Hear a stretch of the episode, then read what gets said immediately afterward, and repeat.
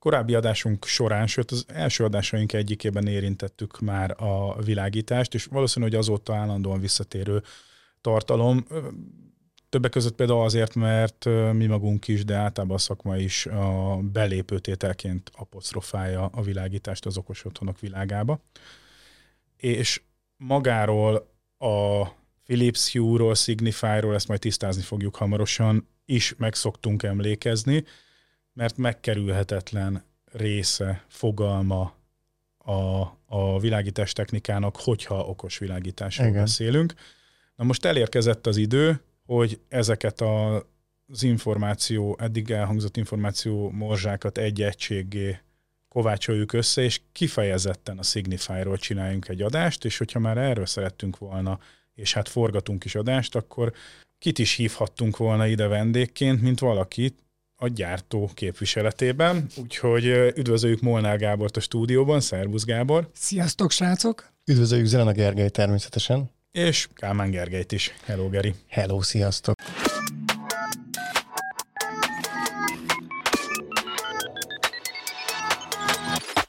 Egyébként ez egyik első adásról, ahogy említetted, már az okos világítást felhoztuk, és ott mi is konkrétan az okos világításról, amikor elkezdtünk beszélgetni, akkor jó pár márkáról beszéltünk, de mi is először a Philips Hue-t hoztuk fel. Az én interpretálásomban már be lett mutatva a rendszer, de a Gáborral történt későbbi beszélgetések során sokkal több érdekes részlet kiderült, mint amit én már akkor tudtam, szóval itt mindenképpen egy... referencia alapot képeztek. Igen.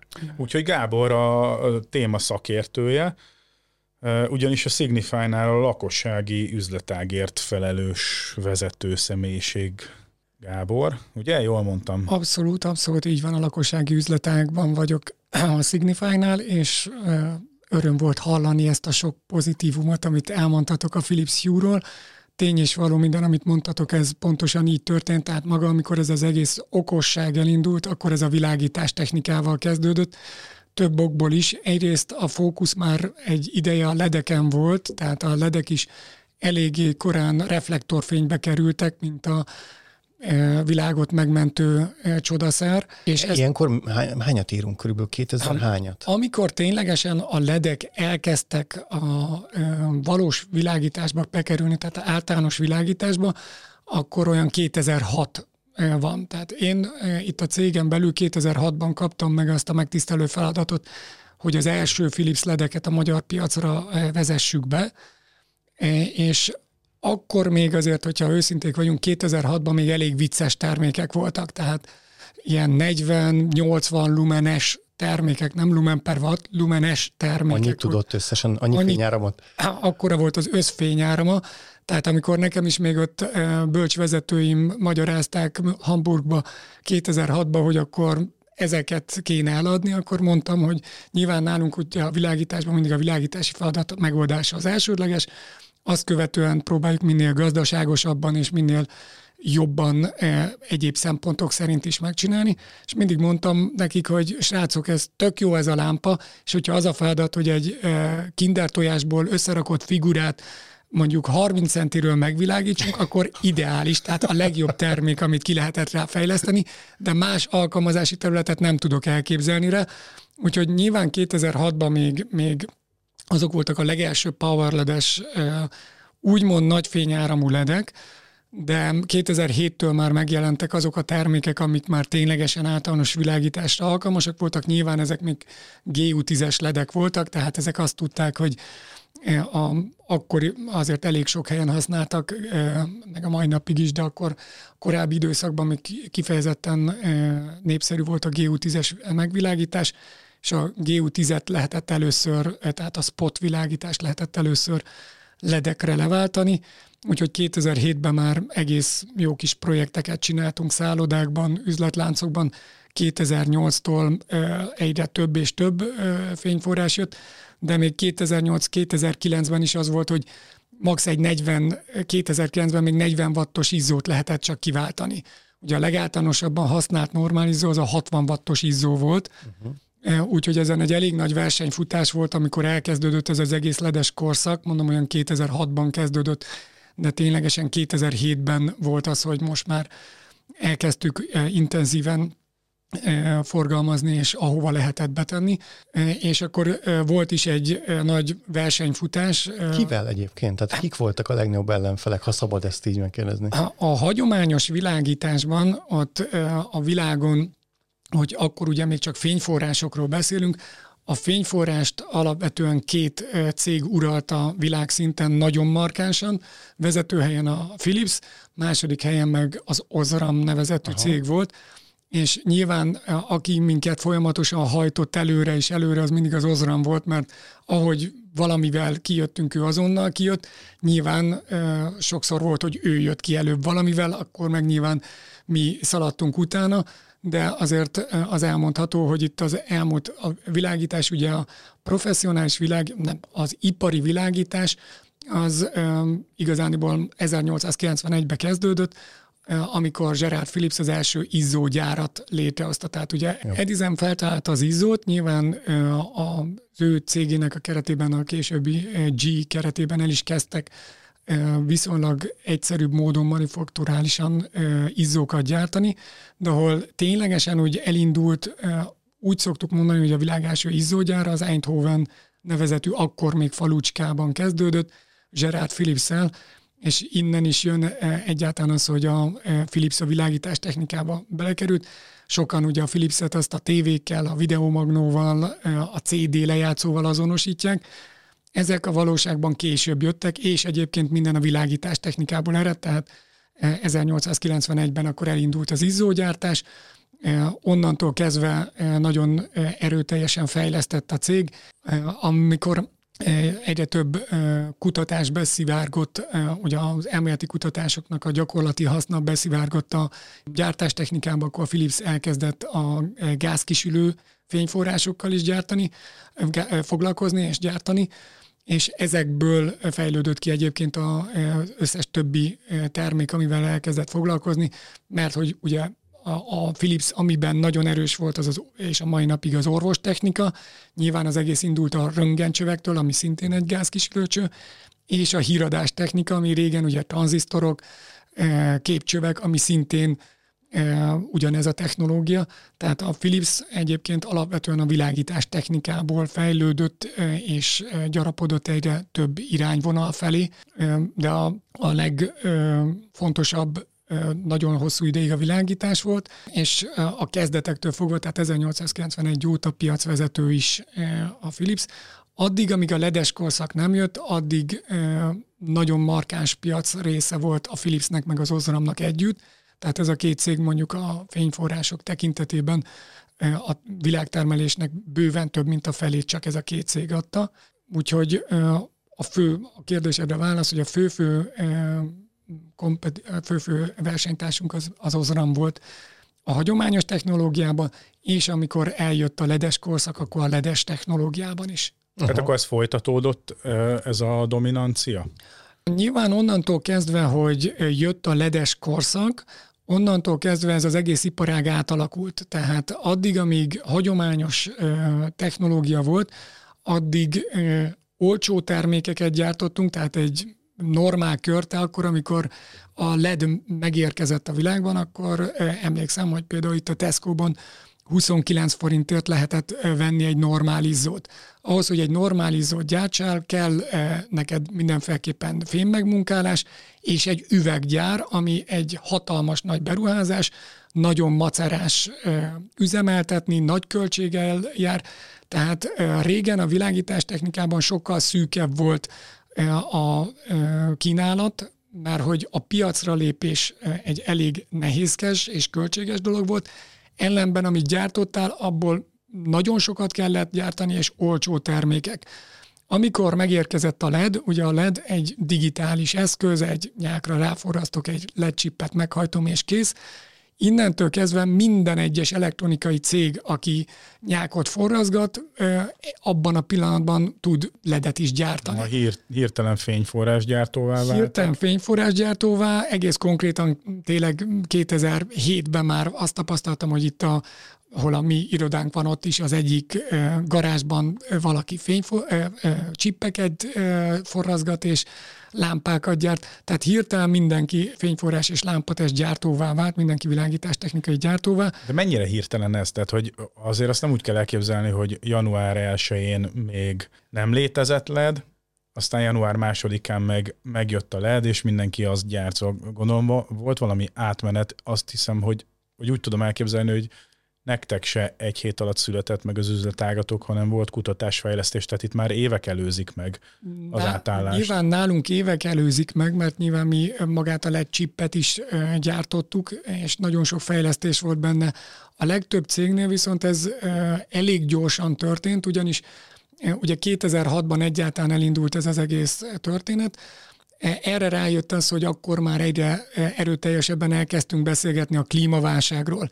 És a klímaválsággal szemben az elsődleges dolog, amit a zászlókra felírtak, az mindig az, hogy a világítást tegyük hatékonyabbá, lévén, hogy a hagyományos világítás, főleg amit a lakosság használt, a normálízzós világítás, az egy rendkívül nem hatékony dolog. Ott a felvett villamos teljesítménynek 10%-ából lesz fény, a többi az elveszett teljesítmény, általában hővé alakul.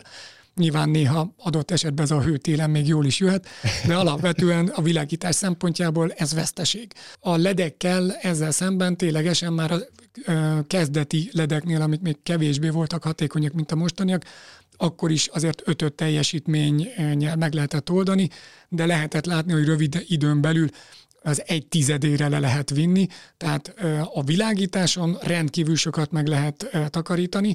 Pont ezért volt az, hogy az első pillanattól kezdve a ledek agyon lettek hype-olva a sajtóban, tehát sokszor túlzó elvárások is voltak a kezdet-kezdetén, tehát 2006, 2007, 2008, még 2010-ben is rengeteg olyan projektet csináltak meg világszerte és Magyarországon is, amit, ha őszinték vagyunk, nem volt indokolt, tehát nem tudott még annyit a LED, amennyit szerettek volna, és ez általában ott jelentkezett, hogy nem volt meg a kellő fényáram, a kellő megvilágítási szint, csak betették a ledeket. A másik faktor, ami miatt ez varázsütésre ténylegesen elindult 2008-ban, az a 2008-as világválság. 2008-ban ugye egy elég markáns gazdasági világválság érkezett, ami azért 2009-ben már itt nálunk is elég erősen begyűrűzött, de 2008 második felében már világszinten elég sok helyen ott volt. Amikor leesett mindenre a kereslet, nagyon sok elektronikai cég azt érzékelte, hogy elveszíti a piacát, és mindenki kereste, hogy hova lehetne lépni, hogy mégiscsak tudjanak valamit gyártani. Kinyitották az újságot, felcsapták az internetet, és mindenhonnan az ömlött, hogy a LED-é a jövő, a LED a legfontosabb, a LED-del lehet küzdeni a klíma probléma ellen, és ekkor nagyon-nagyon sokan váltottak. Tehát egyébként, ahogy mondod, ez igenis elég rövid idő alatt történt, hogy nagyon sokan belekezdtek. Nyilván azért azt tudni kell, hogy a világítás egy szakma, tehát az, hogy rendelek az Amazonról vagy az Alibabáról LED chipeket, azokat összeforrazgatom és árulom. Ennél azért ez sokkal bonyolultabb, lévén, hogy a ledeknél szemben a hagyományos világítással a fényáramvesztés egy kardinális témakör, amivel nagyon kell foglalkozni, és hogyha nincsen meg a tapasztalatod, főleg a ledeknek a termomenedzsmentjének a kezelésére, akkor nem fogsz tudni hosszú távú jól működő LED lámpatesteket, LED fényforrásokat gyártani. Mert hogy a LED-nél azt kell tudni, hogy míg a hagyományos világításnál az van, hogy ott is van egy fényáram avulás, tehát ahogy használod, idővel egyre kevesebb fény jön ki belőle. Természetesen a felvett teljesítmény ugyanannyi, tehát ugyanannyit fizetsz az áramért, csak kevesebb fényed lesz. A hagyományos világítás termékei azok egy x idő után elhaltak, tehát egy normálizó kiégett, egy fénycső szintén nem működött tovább, tehát így is úgy is ki kellett cserélned, tehát nem foglalkoztál vele, hogy egyébként egy fénycső, amikor már kiégett, akkor egyébként előtte már csak 70%-nyi fényt adott a kezdeti időszakhoz képest. A LED-nél az van, hogy itt, hogyha egy jó driverrel hajtod meg, és nem hal meg a drivered, mert egyébként, ha úgy unblock meghal a LED, akkor nyilván a driverre hal meg. Maga a LED chip, az ugye egy solid state lightingnek hívjuk, tehát ugye ez egy kristály szerkezet, egy félvezető, az nagyon azért nem szokott meghalni, hanem az van, hogy az idő folyamán egyre kevesebb és kevesebb fény jön ki belőle. Viszont itt megvan az a probléma, hogy nem az van, hogy egyszer csak zsupsz nem működik, mint a hagyományos világítás, ahol 30%-nyi fény elveszett, de aztán meg is halt. A LED-nél az a komoly probléma, hogy egyre kevesebb és kevesebb, de először csak 80%-nyi fényed van, 60%-nyi, 50%-nyi, de a LED egyébként el tud jutni oda, hogy csak 1%-nyi fényed van. Úgymond működik, úgymond nem romlott el, mert az, amire őt gyártották, hogy felveszi a villamos teljesítményt és csináljon valamit, azt csinálja, csak lumen egyre kevesebb és kevesebb jön ki belőle. Úgyhogy itt a LED-eknél mindig, főleg a kezdet-kezdetén ez volt a nagyon komoly dolog, hogy tudunk olyan LED-eket gyártani, amik hosszú időn keresztül tudnak megfelelő fényáramot adni. Pont ezért a LED-eknél egy teljesen más élettartam definíciót vezettünk be, ahol az élettartamot már nem a tényleges meghibásodáshoz rögzítettük, hanem ahhoz, hogy mikor éri el az eredeti fényáramának a 70%-át, tehát amikor a 30%-a már elfogyott, akkor azt mondjuk, hogy az a LED termék meghibásodott. Nyilván és akkor ezek azok a 25 000 óra, meg 15 000 óra, meg nem tudom hány ezer óra, amit feltüntet a Signify, de más gyártók is így csinálják? Minden gyártó, ez egységesen átvette az iparág, hogy a LED-eknél a fényáram az ez legyen, tehát az a 30%-os fényáram avuláshoz tartozó élettartam, csak annyi, hogy nyilván a LED-eknél azért ez is elég hosszú, meg viszonylag nehéz, főleg mondjuk egy lakossági üzletágban, azért viszonylag ritkán ellenőrzik ezt le. Tehát még egy ipari környezetben ott kőkeményen leverik, és luxmérővel időnként megmérik, hogy mennyi a megvilágítási szint, és ha nem olyat adták el, akkor azt leverik rajtad. Addig egy lakossági felhasználónak, egy normál Jóska bácsi, Mari néninek, hogyha megvesz egy ledet egy boltba, és annak úgy szép lassan egyre kevesebb és kevesebb fénye van az évek során, akkor egyrészt nincs is nagyon lehetősége, hogy azt hogy vizsgálja be, hogy annak kevesebb a fénye. Hozzá is szokik a szeme, tehát ez ugye lassan történik. Hát meg most 25 000 óra után, most utána hova viszi az izzóját, ha valami történt vele? Tehát, hogy... Nyilván a 25 000 üzemóra. Így van, 25 000 üzemóra. Az rengeteg. Az rengeteg. Lakosságnál úgy szoktunk számolni, hogy napi 3 órát használnak átlagban egy izzót, vagy egy fényforrást, vagy bármilyen világítástechnikai terméket, ami azt jelenti, hogyha ezt beszorozzuk a 365 nappal, akkor valahol ilyen 1000 környékén van, tehát mindig azzal számolunk, hogy a lakosságnál mindig azt vesszük, hogy évi 1000 üzemórát használja a termékeket. Tehát egy 25 000 üzemórás termék, az hivatalosan arra van, hogy 25 évig neked világítson. Nem véletlen, hogy például a lakossági termékek többsége az egyébként 15 000 üzemórás. Mondván, hogy 15 évig fog ez működni az adott felhasználónál, az azért elég sok. Nyilván professzionális felhasználásban ez nem olyan sok, mert ugye egy évben van 8760 óra, tehát hogyha ezt 0-24-ben használod, akkor ez 2 évet se bírna ki. A professzionális alkalmazásban azért az 50 000 a belépő, de nagyon gyakori a 70 000, 75 000, 100 000 üzemórás élettartam. Lakosságnál ez a 15-25 000 üzemóra az, amit szoktunk használni. Itt most már a történelemlecke alatt is, a Felkonfban is, és te is külön említetted a Signify nevet, Gergő, úgyhogy tegyük már egy kicsit, hogy helyezzük már képbe a hallgatókat, hogy akkor milyen reláció van a Philips és a Signify között? Egyébként ez is a történelemlecke része. Így van, ez is a történelemlecke. Mit csinál még a Signify azon kívül, amit mi ismerünk esetleg belőle? Semmi más nem csinál. A Signify világítástechnikai gyártó, továbbra is a vezető, világszinten piacvezető gyártó.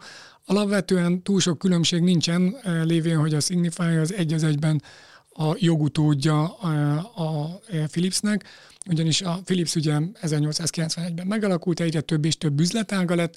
Ugye volt az a boldog időszaka a világnak a második világháború után, amikor ha jól bereklámoztál egy cégnevet, akkor a pöttyös labdát és a piros hípot ugyanúgy el lehetett adni, teljesen mindegy volt, hogy mit gyártasz, csak rá kellett írni a márkanevet. Az elektronikai cikkeknél is az volt, hogy viszonylag erős pozíciói voltak pár gyártónak, köztük a Philipsnek. Aztán, ahogy közeltünk a 2000-es évekre, és a kelet-ázsiai gyártók egyre erősebbek és erősebbek lettek, látszódott, hogy önmagában az, hogy az embernek van egy jól bevezetett márkaneve, már nem annyira elég, ténylegesen az kell, hogy mindig a legjobb maradjál.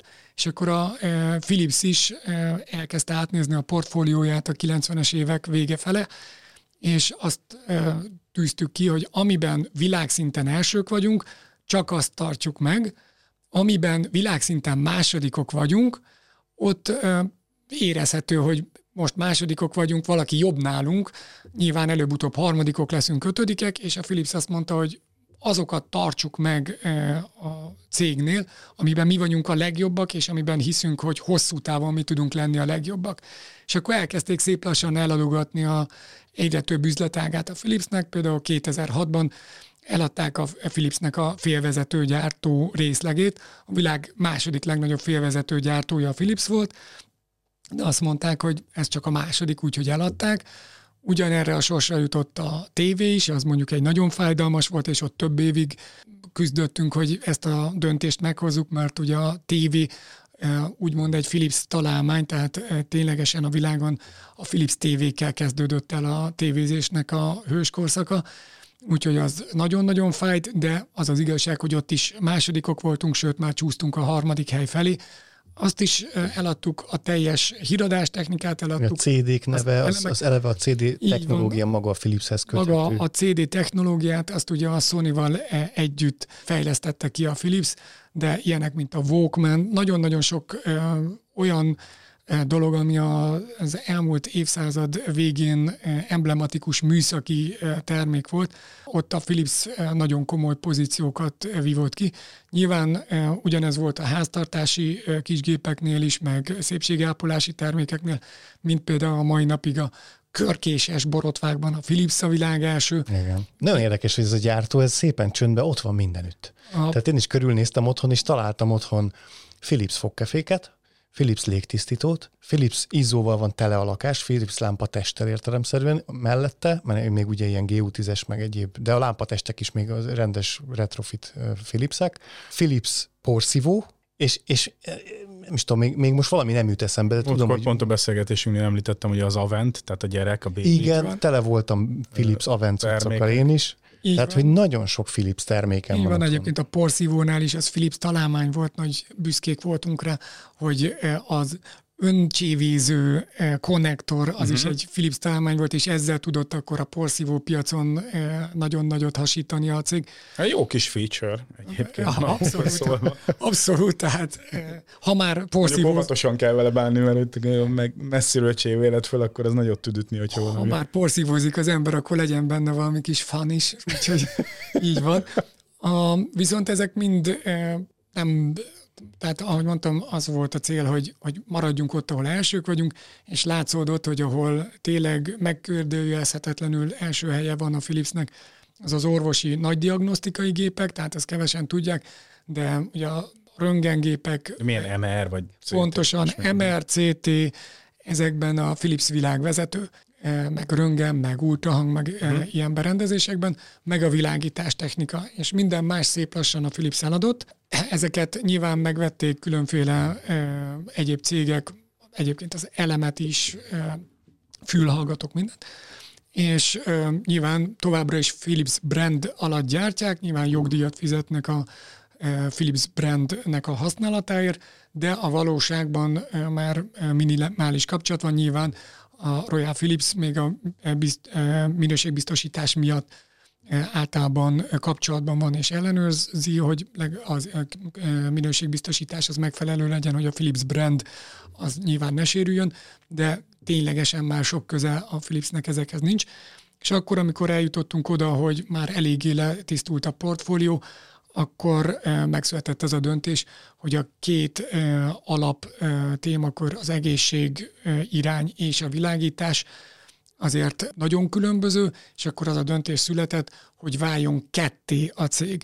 Ugye a cégek történetében elég gyakori az, amikor két cég egyesül, az viszonylag ritkább, amikor egy cég jogilag ketté válik, és mind a kettő teljesen jogfolytonosan viszi tovább azt, amit addig csinált.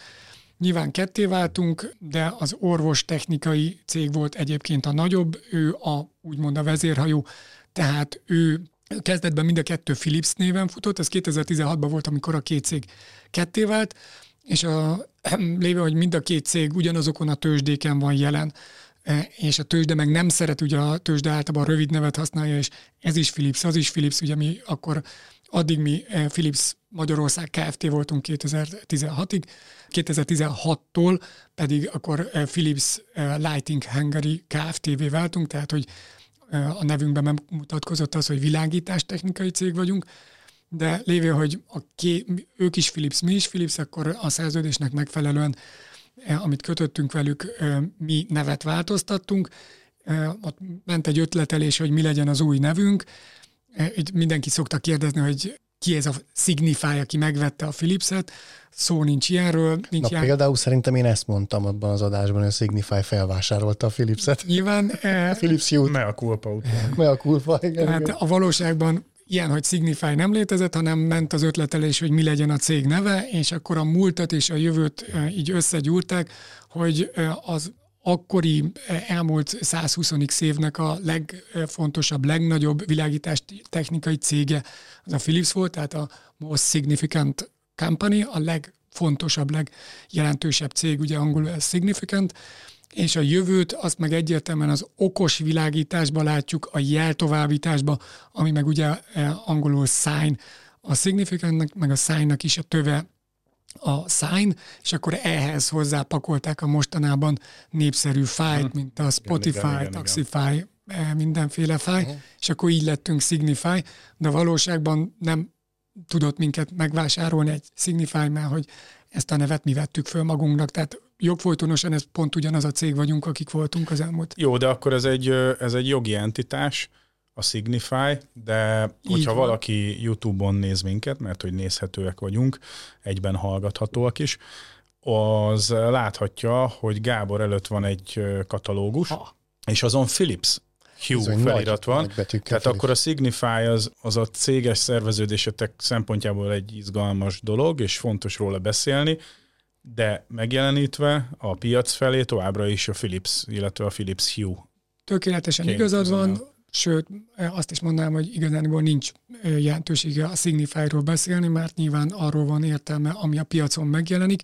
Nyilván a Signify nem egy márka, hanem az a cégnek a neve. Signify utalja a béredet, de te Philips termékekkel. Így van, tehát számomra azért fontos a Signify, de a piacon semmi jelentősége. Nyilván azok a partnerek, akik direktbe tőlem vesznek, ők tudniuk kell, hogy a számlát, amit ki kell fizetni, arra Signify van. Hát meg velük szerződnek. Tehát nyilván szerződésesen minden Signify, de a márka az Philips, tehát minden Philips világítástechnikai terméket, ahogy eddig is továbbra is nyilván mi gyártunk. Annyi, hogy eddig, amikor a Philips egy másodmárkát megvett, mert hogy azért folyamatosan ugye a befolyó pénzekből ugye elég sok mindent eladott a Philips. Nyilván az eladott nem kevés pénzből a meglevő core activity-ket, a meglevő alap tevékenységeket erősítette meg, és nyilván az orvostechnikában is folyamatosan vásárolt, így vette meg például a Sonicert, az fogápolást, így vette meg az Aventet, a babamama termékeket. Ugyanígy a világítástechnikában is folyamatosan vásároltunk, meg vásárolunk olyan cégeket, akikben azt látjuk, hogy hozzá tudnak tenni a mi tevékenységünkhöz. Viszont eddig az volt, hogy ezek a Philips C csak másodmárkák, most viszont azt mondjuk, hogy mi vagyunk a Signify, akinek több márkája is van, például a Philips, vagy például a Philips Hue, amelyik egy önálló márka, tehát a Philips Hue így magában, ez egy független brand, úgymond, meg majd talán beszélünk a vízről, mint szintén okos világítási termék, az is egy független, Ezt még korábban, hogyha régebben vettünk ilyen cégeket, mondjuk a design világításban, a architecture világításban, mondjuk a modulár, akkor azt mondhattuk, hogy a Philips a modulár. Most már ugye nem mondhatjuk azt, hogy az Philips termék, hanem azt mondjuk, hogy a Philips-et tulajdonoló Signify, a modulár, a Philips Hue, a Wiz, meg minden másodmárka. Modulár is egyébként egy érdekes téma. Kezemből került egy katalógus, aztán hozzám is ragadt. És nálam is. És a Gerinél kötött ki. Van. Igen, nálad kötött ki ez a katalógus.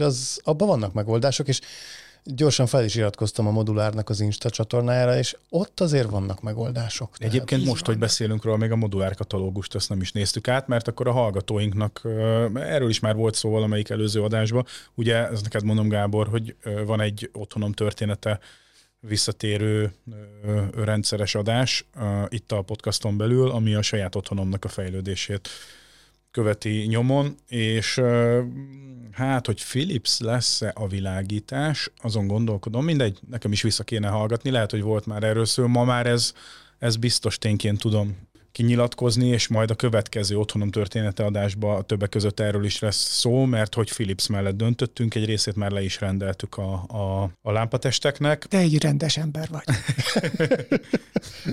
Csak és kizárólag ezért, hogy úgy általában ez az érzés. Általában is, de ez tovább emeli a glóriádat. A kettő között nyilván van párhuzam, de nem ezért készül most ez az adás, de engem meggyőzött, amit nálatok láttunk. Na és csak azt akartam mondani, hogy a kiválasztás kapcsán ez a marketing anyagaitokba, a katalógusaitokba is jól megmutatkozik, mert kaptam egy igen vaskos, és egyébként egy szépen szedett és informatív Philips katalógust, és egy láthatóan dizájnban egy kicsit eltérő, de szellemiségében mégis azonos Philips Hue katalógust is. Pontosan. És akkor innen-onnan válogattunk, meg még a Hue-ból most is válogatunk, meg fogunk is majd a kültéri világítás kapcsán, de az még egy következő stage, mert ott még nem tart a tervezés. Úgyhogy visszaköszön ez, amiről beszélsz. És hogyha már úgyból a Hue elhangzott, akkor fejezzük be itt a kis történelmi áttekintést. Ugye 2006-ban elindultak a LED-ek, 2010-ben megjelent az első 60 watt kiváltó LED, ugye ezt már mondtam, hogy Barack Obama kiírt erre egy nagy nemzetközi tendert, hogy az a cég, amelyik először a tényleges kiváltóját a 60 wattos izzónak megcsinálja, az akkor az amerikai Egyesült Államok kormányától is egy külön díjat kap, és ezen nagyon nagy volt a pörgés 2009-ben. Nyilván sejthető volt, hogy a Philipsnek fog sikerülni, és ténylegesen akkor ezt be is húztuk 2010-ben. Ez a valaha gyártott legemblematikusabb LED körte, az első 60 watt kiváltó, aminek a formavilágát viszi tovább egyébként a Hue is, ugyanis kijött ez a LED körte, és akkor volt az időszak, hogy a Apple akkor már ugye meggyártott mindent, amit csak ki lehetett találni. Volt tabletje, iPadje, MacBookja, mindenje volt. Órája volt már? Ne, hát szerintem lehet, hogy még órája nem volt. És közben rá is néztem, mert jött egy üzenet. De úgy kereste ő is nyilván azt, hogy lehet kiterjeszteni az okosságot, hogy lehet a tényleges számítástechnikai világból valamilyen látványos periféria felé kilépni, és nyilvánvalóan a leglátványosabb az egyértelműen a világítás volt. Nyilván akkor ez egy természetes kapcsolat volt, hogy akkor felvettük egymással a kapcsolatot, ugye mi voltunk a legnagyobb LED-gyártó, ők a legnagyobb okossággyártó, és akkor mi biztosítottuk úgymond a hardvert, ők a szoftvert, és ők akkor megalkották a Philips Hue-t. Azt kell tudni, hogy egyébként úgy kell mondani, hogy Hue, ez angolul azt jelenti, hogy színárnyat, ezt csak azért mondom, mert sokféleképpen mondják a piacon Hue-nak. Hue, az a legáltalánosabb a Hue.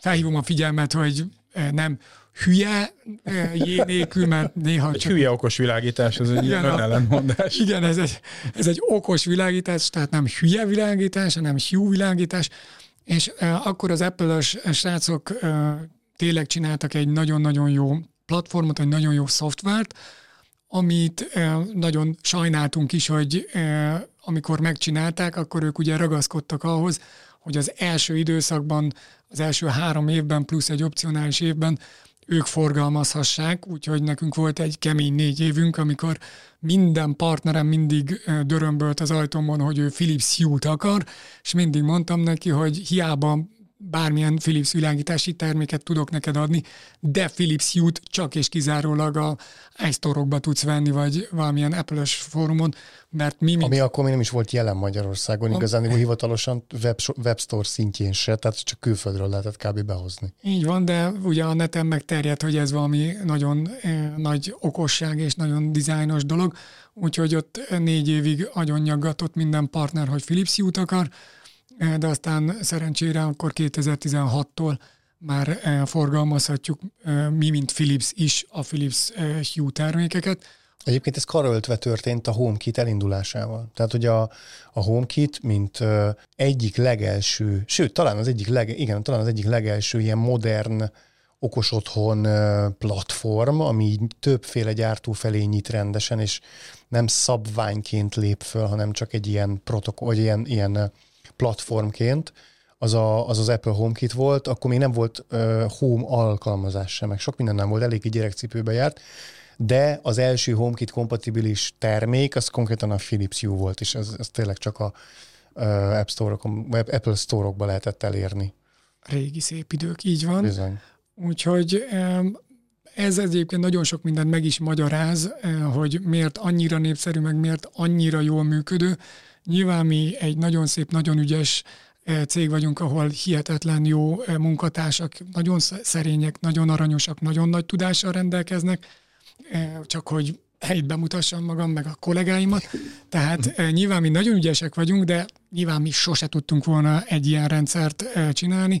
Az, hogy ez ennyire jó lett, ez nyilvánvalóan az Apple házasságnak köszönhető, és nyilván azok a srácok, akik ezen dolgoztak, a egyesség értelmében utána át is ültek hozzánk. Tehát akkor, amikor lejárt ez a 3+1 éves időszak, akkor utána átvettük a Philipset, és a fejlesztőcsapat teljes egészében akkor átkerült hozzánk, úgyhogy a mai napig ezek a srácok fejlesztik, és nyilván alapvetően a Philips Hue nagyon hasonló, mint a telefóniában, meg általában az egyéb termékeknél az Apple termékek. Nyilván ez sajnos árazásban is jelen van, tehát ugyanúgy, ahogy az Apple termékek lényegesen drágábbak, mint a versenytársak, de ennek megfelelően mind a üzemstabilitása, mind a használhatósága, mind az ténylegesen a benne levő okosság azért általában magasabb szintű.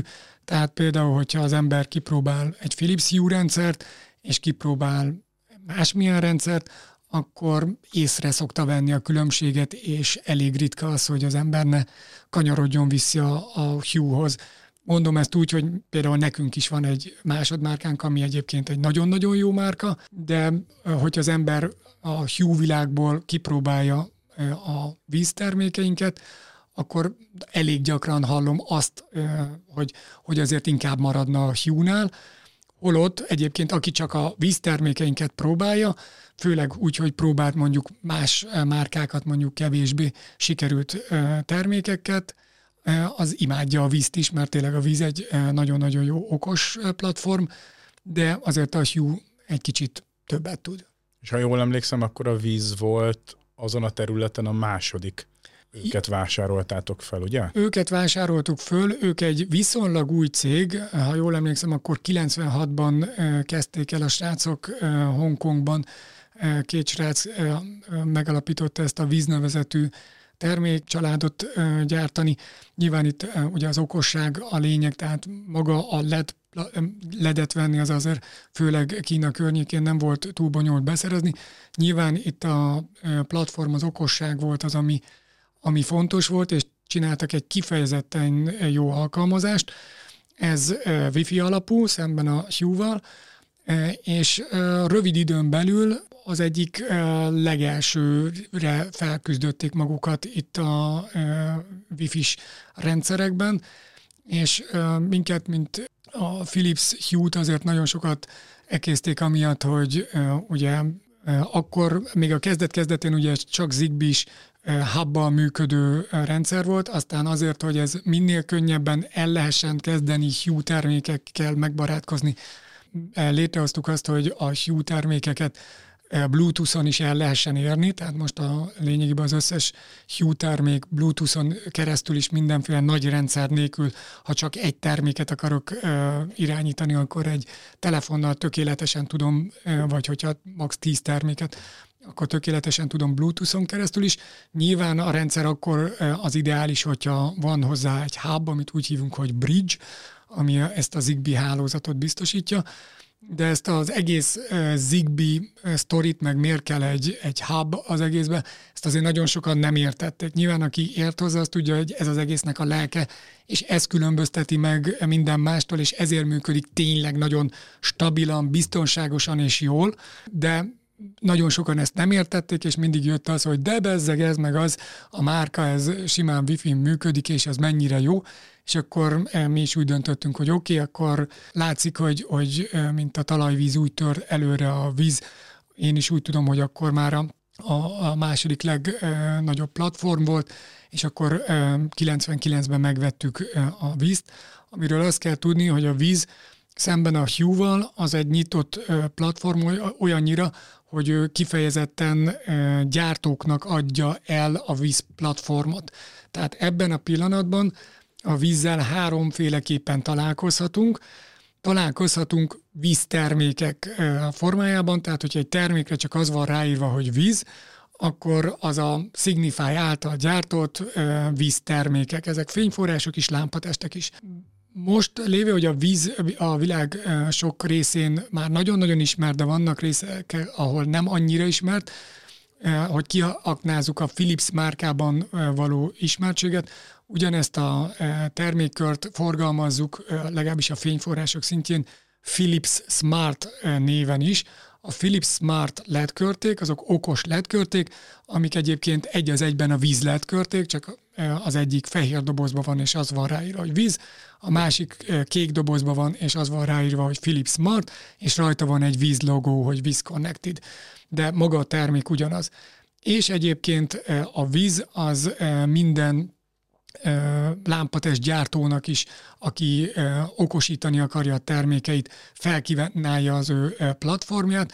Tehát ha jól tudom, 300-400 olyan gyártó van, aki a hagyományos termékei mellett, amikor elkezdett okos termékeket gyártani, akkor víz platformon kezdte ezt meg.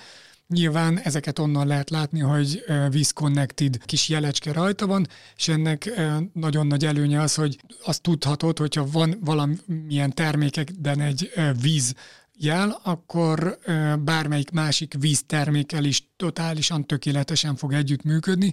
Ugye ez más rendszereknél annyira nagyon nem igaz, mert azok általában gyártónként szokták finom hangolni, és teljesen előfordulhat, hogy veszel egy másmilyen, nem akarok itt márkaneveket mondani, de egy másmilyen platformon működő terméket, és egy ugyanolyan platformon működő más gyártótól származó terméket, és a kettő nem fog együtt tökéletesen működni, mert ott nem tartják ezt azt, hogy csak és egy standarden fut az egész.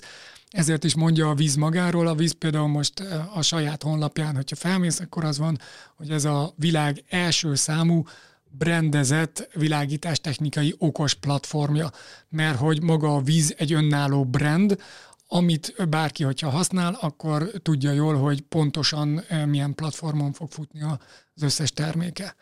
De egyébként a Hue-nál is ezt veszem észre, mert nagyon sok gyártó kompatibilis a Hue Bridge-el, csak ugye nem az összes Philips Hue funkció érhető el rajtuk, de azért az alap dolgok, hogy világítás, fényerő, Hue állítás, meg egyebek, azokat meg lehet csinálni. Az IKEA-tól a nem tudom ki mindenki. Így van, alapvetően az van, hogy a Hue is egy szabadkódú rendszer, tehát bárki, akinek van egy kis affinitása programozgatni, és megvan hozzá a tudása is, az igazándiból a Hue termékekkel is bármit el tud érni, és bármit tud programozgatni, meg nyilván az valahogy lévén, hogy az okos világítás a Philips Hue-val kezdődött 2012-ben. Ez teljesen etalonná vált, és nagyon sok gyártó, ha akár kiegészítő gyártó, tehát legyen az kapcsológyártó, vagy bármilyen más résztvevője az okos otthonoknak, a kezdet-kezdetén mindig úgy kezdte, hogy a kompatibilitását a Hue-val próbálta ki. Ebből kifolyólag nyilván a legszélesebb kompatibilitással a Hue rendelkezik, mert hogy minden gyártó mindig a Hue-hoz nézi, hogy működik, nem működik, hogy működik. Úgyhogy korábban volt is egy ilyen, hogy Friends of Hue, ez különféle termékeken rajta volt, például régen mondjuk a Somfy redőny. Emlékszem már.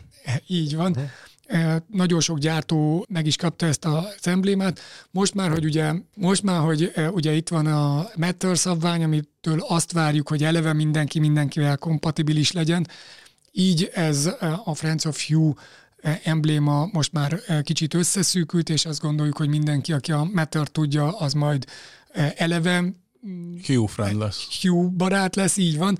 Most per pillanat csak és kizárólag a kapcsolóknál alkalmazzuk, tehát olyan gyártók, akik kifejezetten a Hue-val kompatibilis és arra tesztelt és ellenőrzötten jól működő kapcsolókat gyárt, ott alkalmazzuk ezt a Friends of Hue-t, de egyébként így van, legnagyobb konkurenseink között is van olyan, akinek annyira nagyon maga a rendszere nem működik, a LED-je egyébként nem rossz, és akkor ha azt ráteszed egy Hue rendszerre, akkor teljesen tökéletesen működik. Igen, elég veszélyes, úgy, mert ugye létrehozott egy platformot, ami nagyon sikeres lett, és utána tulajdonképpen ez a platform lett a verseny helyszíne.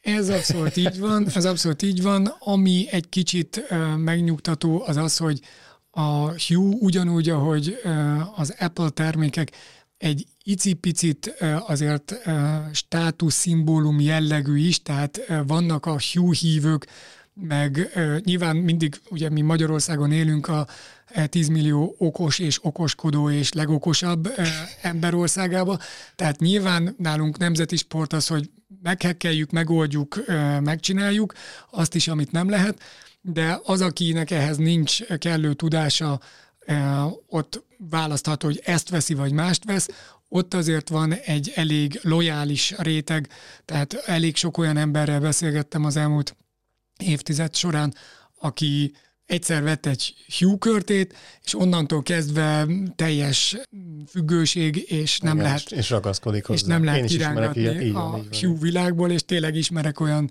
emberkét, akinek van egy 30 négyzetméteres garzonja, és 3,5 millió forintért van benne Hue lámpa, mert azt mondja, hogy nagyobb lakást venni nem tudok, viszont azt akarom, hogy akkor a garzonom az olyan legyen, hogy itt legyen a Bahama, hogyha megnyomok egy gombot, és ő azt mondja, hogy ő neki ez minden pénzt megér, és ez adja neki az otthoni érzetet, hogy bármit be tud állítani. Nekem is van ilyen ügyfelem, aki úgy jött, hogy ő akkor okos otthont akar, szia Bence, és neki is voltak Philips Hue lámpatestjei, ez az amaz, és hát úgy is alakítottuk ki neki az egészet, hogy a Philips Hue az bennmaradt, tehát hogy azt bővítve, és egyébként a okos világításon túl pedig kiegészítve okos otthonnál tesszük az egészet.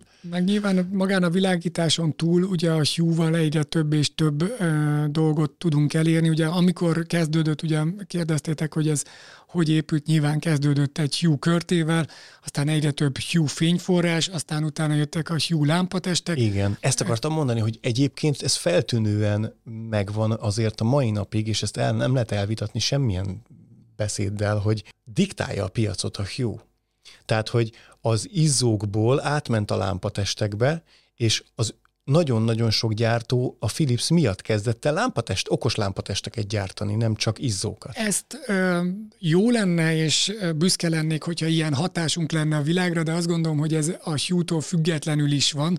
Tehát alapvetően az, hogy a világvilágítás technikája a LED-del egy elég erőteljes változáson ment át, és az elmúlt 120 évnek a gyakorlata, hogy volt egy lámpatestem, amiben beleteszek egy fényforrást, és így lesz egy működő rendszerem. Ez megszűnt a ledekkel, és most már világító testek vannak, amik komplet LED modulos, és nem tudom szétszedni. Ez magától a LED-től van, aminek egyébként nagyon egyszerű az oka. A hagyományos világításnál akár hőmérsékleti sugárzóról, tehát normálizóról beszélünk, akár gázkisülő fényforrásról, tehát mondjuk egy fénycsőről beszélünk, mindig az van, hogy valahogy fényt keltek, ami mindenfele világít. Az elmúlt 120 évben a legnagyobb világítási feladat mindig az volt, hogy a mindenfele világító fényforrást valahogy irányítsam, és a mennyezetről, ahol mondjuk elhelyeztem a lámpákat, a fényt lehozzam oda, ahol én élem a kis kétdimenziós életemet. A ledek önmagukban irányított fényforrások.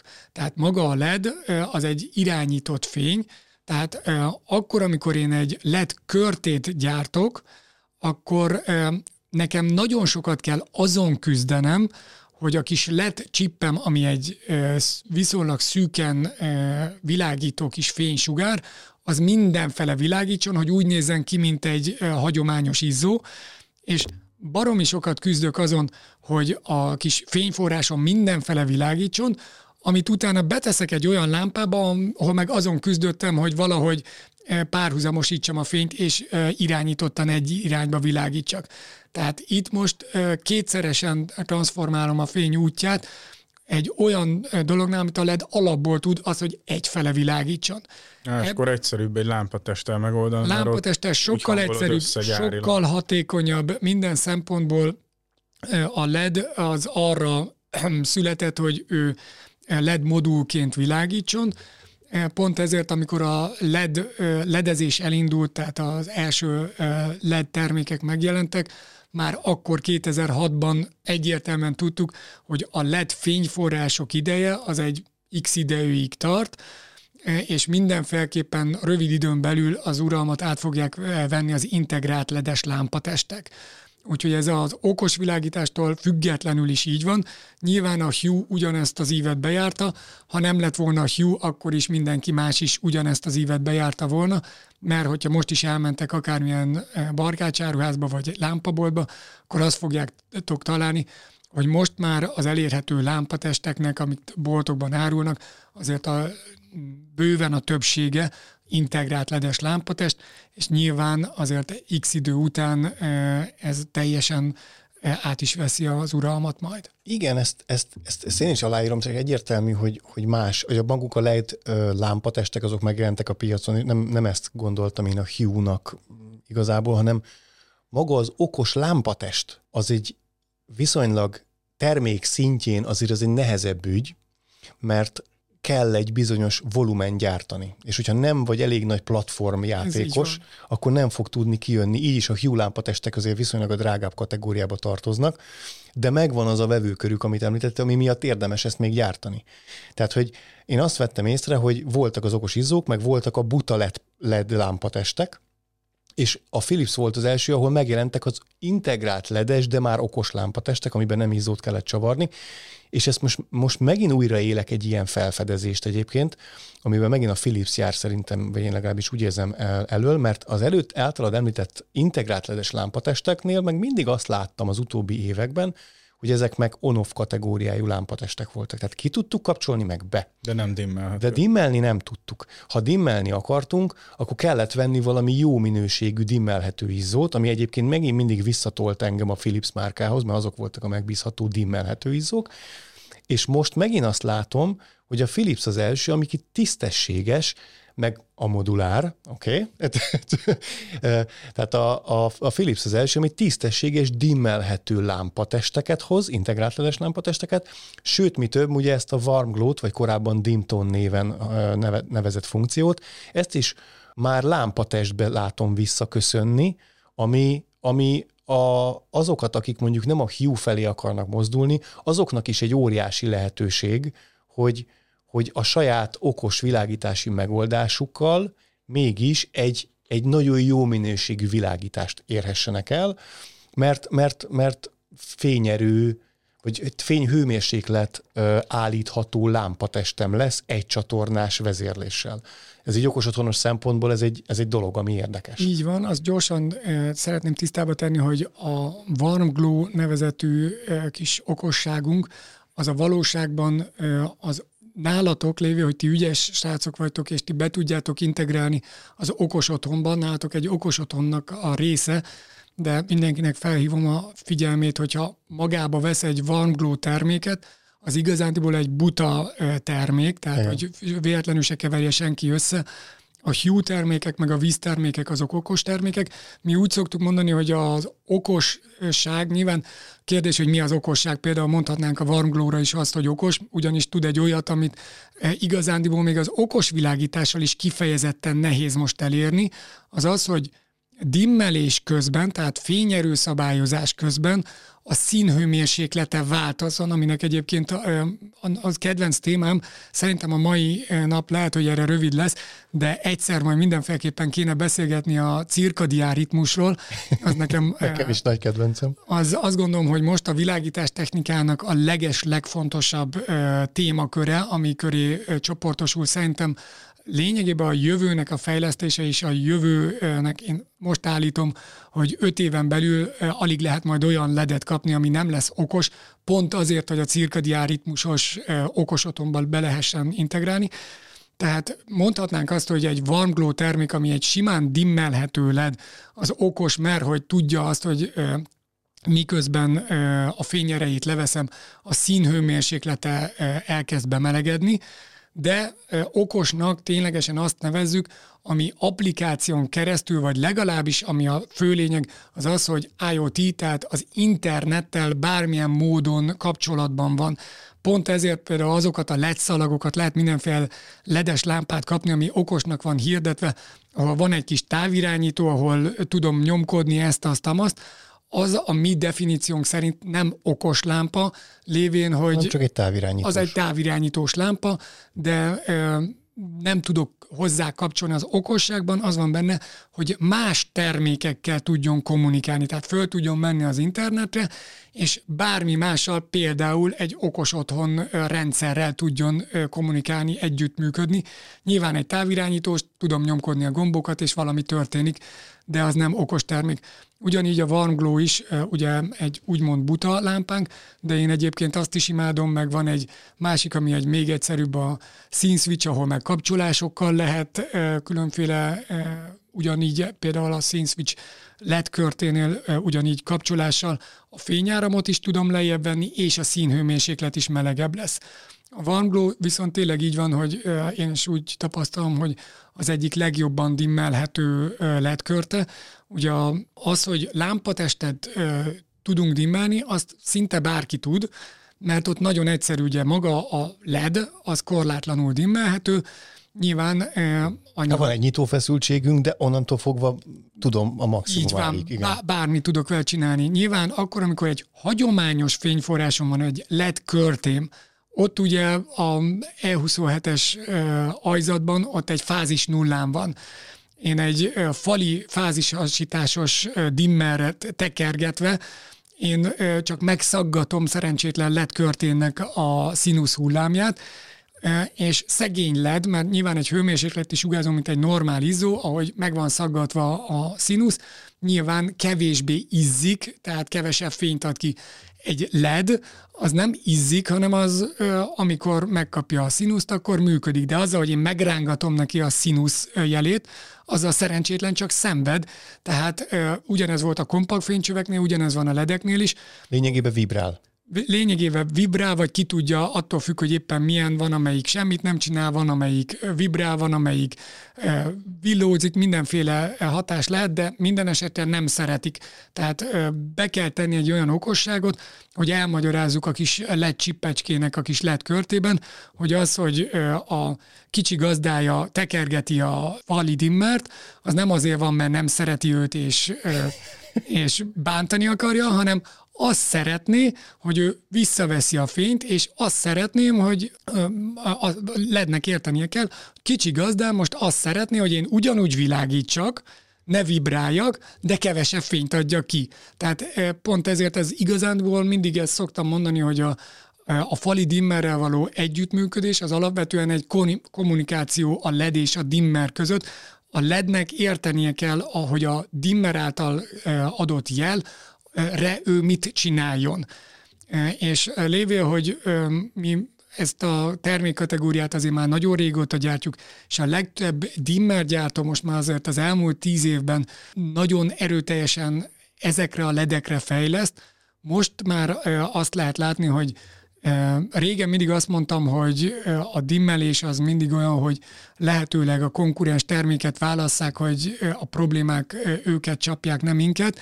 Most már azt mondom, hogy lakossági felhasználásban szinte bátran tűzbe teszem a kezemet, hogy tökéletesen fog működni. Régen azért mondjuk 10 évvel ezelőtt, amikor az ember egy dimmelhető ledet akar dimmelni, ami egy E27-es, E14-es, G9-es, tehát ahol csak fázis 0 van, ott azért ez mindig egy kérdőjel volt, hogy fog működni, vagy nem fog működni. Most is, ugye őszinte leszek veled, azért mai napig nekem vannak olyan projektek, ahova be kellett vinnem ezt-azt.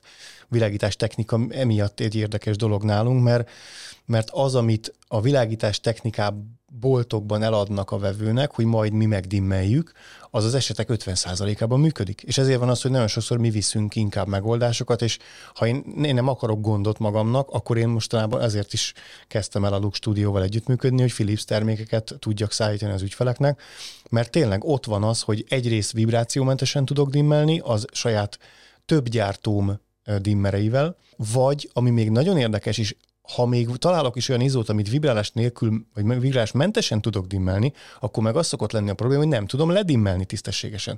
Tehát az, hogy van olyan lámpatest, amit most mondok valamit, mondjuk 50%-os fényáram és 100%-os fényáram között tudok dimmelni, de főleg egy warm glow-nál, mert ott meg ugye a elmelegedés miatt eleve csökken a fényáram is, ezért tényleg le lehet ilyen pár százalékos fényáramra dimmelni, amivel meg sokkal nagyobb játékterem van, hogyha világítási képeket akarok létrehozni. Abszolút, abszolút így van, és ténylegesen az van, hogy azért még a kezdetén, amikor a legelső dimmelhető ledek jöttek, már érdekes módon a dimmelhetőség az viszonylag korán megjelent, tehát már 2007-ben, amikor még tényleg a legelején voltunk a LED korszaknak, már akkor dimmelhető ledeket gyártottunk, de mindig mondtuk azt, hogy ez nagyon erősen függ az adott helytől, és nem is csak a dimmertől, hanem magától, a kialakítástól, még attól is, hogy milyen vezetékhoz volt, 1000 dologtól függhetett, és mindig mondtam azt, hogy jól tudunk dimmelni, vagy nem jól tudunk, ez teljesen esetleges. Előre én nem tudom szavatolni, hogy tényleg jó lesz. Mindig mondtam, hogy próbáljuk ki kicsibe, és hogyha működik, akkor vehetnek többet is. De régen ez egy nagyobb küzdelem volt.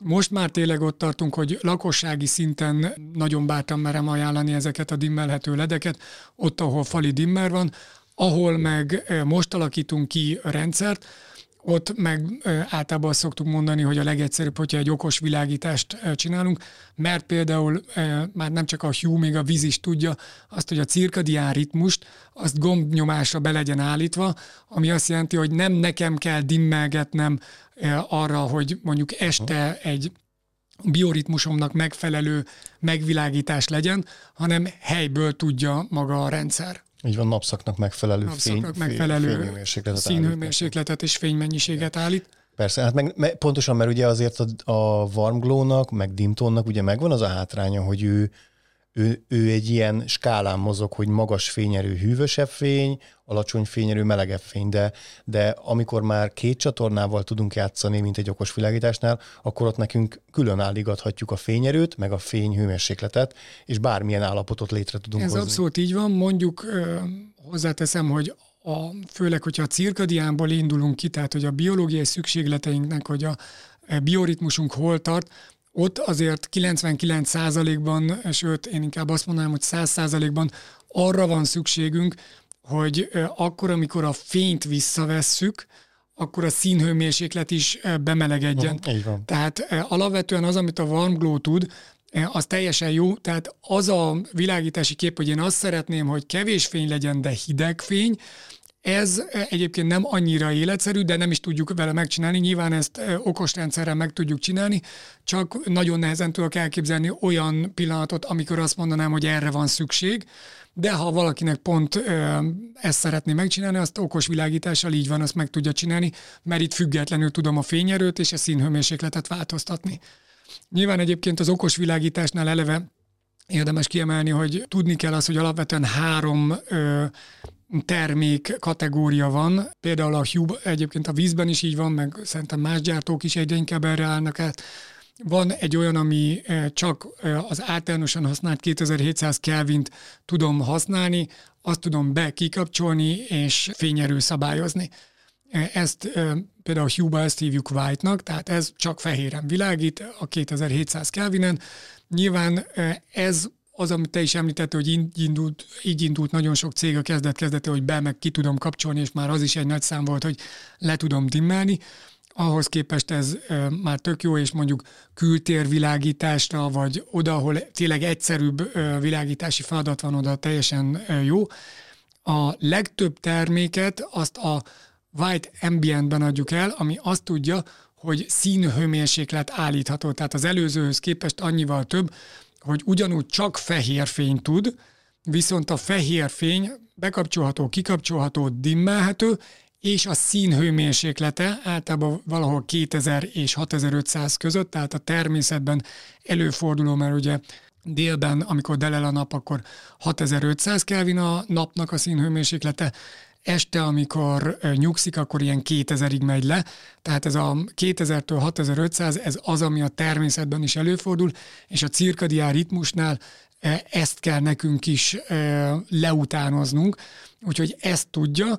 Ha megnézzük, Nyugat-Európában a forgalomnak a zöme ebben a kategóriában kell el. Tehát a legtöbb termék, amit eladunk, mint fényforrás, mint lámpatest szintjén, az ezt szokták úgy is hívni, hogy tunable white, tehát hogy az állítható fehér, a színhőmérséklet változtatható termékből van. Magyarországon nyilván mi ugye szeretjük, hogyha minden papagáj és minden zöld és piros és minden rikit. Mi nálunk azért per pillanat... Ez megvan a... Én nagyon szeretem kicsi országunkat, és én így szeretem, de azért látni kell, hogy azért máshol vagyunk egyelőre sok mindenben, mint az világ szerencsésebb fele. Úgyhogy nálunk azért, ami főleg megy, az a színes világítás. Nyilván én is ezt venném egyébként, megmondom őszintén, mert nem sokkal drágább, mint a White Ambience, csak tudom, hogy én sose kapcsolnám be, és Nyugat-Európában a legtöbb ember már okos annyira, hogy tudja, hogy most egy folyosón úgyse fog kéket, zöldet, meg türkiszt akarni. Figyelj, mi ezt számtalan adás kapcsán elmondtuk már a hallgatóinknak, hogy abszolút nem valós, hogy telerakjuk színes ledekkel a lakást, egy-egy pontján talán, de még ott is kérdőjel, hogy elindítod-e, vagy valaha megváltoztatod, vagy berakod valahova, aztán a tapasztalat majd azt mutatja, hogy azt gondoltad, hogy hozzányúlsz, kétszer kipróbáltad, de soha többet. Leszámítva, amiről majd egy pár szóban valószínű, hogy megemlékezünk, ugye itt az entertainment, amikor a televíziózást, a mozit, a filmnézést, illetve a zenehallgatást támogatjuk meg, az egy teljesen más kávéház, de normál esetben remélem, hogy ez nem ássa a bizniszeteket, meg hát így, ettől még úgy is megveszik, mert most ki vagyok én, hogy megmondjam, hogy teljesen fölösleges a színes világítás a ház legtöbb részében. A legtöbb részében egyébként én is azt gondolom, hogy felesleges, és ami nekem nyilván emberek mások és mások, nyilván a fiatalabbaknak nagyon kellenek a színek. Az én személyes igényem az főleg az, hogy a világítás az egészséges legyen, ahhoz, hogy egészséges legyen, ahhoz a bioritmusomhoz kell alkalmazkodjon, itt pedig a cirkadián ritmushoz való passzolás és ráprogramozás a legfontosabb, ahhoz meg untig elég a színhőmérséklet változtatás, de egyébként tény és való, hogy az ember olyan helyeken, ahol tartósan sok időt eltölt a saját szobájában, nappaliban, nyilván az, hogy az egész villogjon zölden, pirosan, ez viszonylag ritkán van. Nyilván akkor, amikor egy vadpartit tart az ember, ti még fiatalok, nálatok ez ugye gyakori, nálam ez azért viszonylag ritkább, úgyhogy... de azért nyilván van az a korosztály, ahol elég gyakori az, hogy partik vannak, tehát jó az, hogyha minden tud színes lenni, de egyébként, hogyha az ember már kicsit lenyugodott, és nincsenek partik, akkor se rossz egyébként a színes, mert a Hue-ba például van rengeteg, régen az volt, hogy te magadnak programozgattál mindenféle színképeket, most azért rengeteg gyárilag bent levő színnek hívjuk, tehát ilyen kis előre rögzített kis kép, ahol ténylegesen az van, hogy benyomod azt, hogy szavanna, és tényleg egy ilyen hihetetlen, megnyugtató, narancsos, pirosas, és tényleg az van, hogy totál relax, tehát leülsz, és azt mondod, hogy én most 5 percig tényleg senki ne szóljon hozzám, én most feltöltődök, benyomod a szavannát, vagy pont az van, hogy kicsit le vagy eresztve, és érzed azt, hogy 5 perc múlva megint helyt kell állni a családnevelés frontján, akkor benyomsz egy olyat, ami kicsit aktivál, és ezekhez nyilván kellenek a színek. Ugye? Az ilyen tepidárium? Alapvetően olyasmi, csak annál egy sokkal szofisztikáltabb, és ténylegesen rengeteg, hogyha majd megnézitek a Hue appot, rengeteg nagyon-nagyon vagány és tényleg jó kis hangulat be van állítva, ahol megnyomsz egy gombot, és akkor a körülötted elhelyezett Hue termékek, nyilván ehhez egynél több kell, tehát kell mondjuk legalább 3 Hue termék, de igazándiból inkább 5, mondjuk az, ami tényleg egy tökéletes hangulatot ad, és akkor benyomsz egy, nem tudom, azt mondod, hogy jungle, és akkor ott egy elég jó kis hangulatot ki tudsz alakítani. Ilyen közben mutatom a Gerinek, ugye a katalógusnak. Nyilván ez már egy vadabb, tehát én már magam... Igen, de itt is látunk legalább 3 színt. Csak így ezek van. Összeillő színek, így tehát van, megnyomsz egy gombot, sőt le tudod automatizálni, mert ugye az okos otthonrendszerek azok át tudják kérni ezeket a automatikusan vagy manuálisan létrehozott szenáriókat, világításképeket, és azokat is le tudjuk automatizálni, pontosan, hogy este 9-től 10-ig legyen egy ilyen szabadon választott valami, hogyha fel van készítve a lakásunk. Pontosan, eleve vannak ezek eleve abban benne levő kis világítási képek, de hogy nagyon helyesen mondtad, te magad is kialakíthatsz egy ilyet, meg alapvetően is az az elképzelés, hogy érdemes, nyilván az okos otthon eleve olyan, hogy egy kicsit érdemes foglalkozni vele, tehát ki kell találni magadat ahhoz, hogy ez jó legyen. És egyébként ez egy tök jó dolog, hogy egy kicsit az ember kezdjen el önmagával foglalkozni, és egy nagyon kicsit ebbe a rohanó világba reflektáljunk vissza saját magunk felé, és kérdezzük meg azt, hogy nekem mi a jó, és üljek le, és próbálgassam ki, mert egyébként minden embernél más fog működni. És találjam meg azt, amire azt mondom, hogy igen, ez egy olyan, amikor én ugye ismertek, gondolom, azt a nagyon jó kis előadást, ahol a férfi és női agyat leírják, tehát tudjuk jól, hogy a férfi agynak a legfontosabb része az, amikor nagy nehezen kinyitjuk a nothing boxot, tehát amikor zombulunk, és igen, és kell egy olyan fény, amikor lenyomod, és tudod, hogy ez most az én idő, amikor zombulás van, amikor senki ne szóljon hozzám, és be tudsz állítani, ugye alapból azt szoktuk, hogy egy ilyen 4 alapállapotot, tényleg az, hogy most zombulok, most tévét nézek, most gyerekkel játszok, most dolgozok, vagy koncentrálok.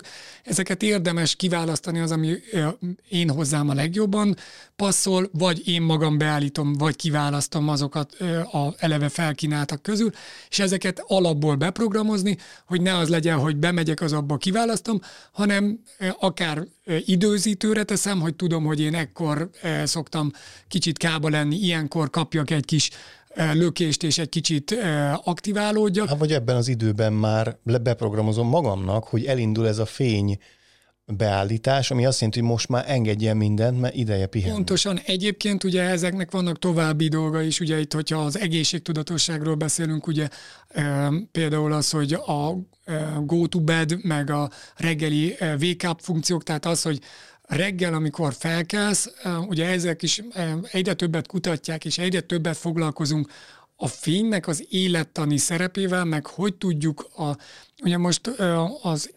életmód egyre divatosabb minden szempontból. És most, hogy elkezdtük a világítás oldaláról is ezt vizsgálgatni, azt látjuk, hogy hihetetlen mélységei vannak ennek a témának, amit nem is gondoltunk volna, és a világítás, nyilván eddig is tudtuk, hogy a hangulatunkra hihetetlen jelentősége bír, hogy milyen fény világít minket.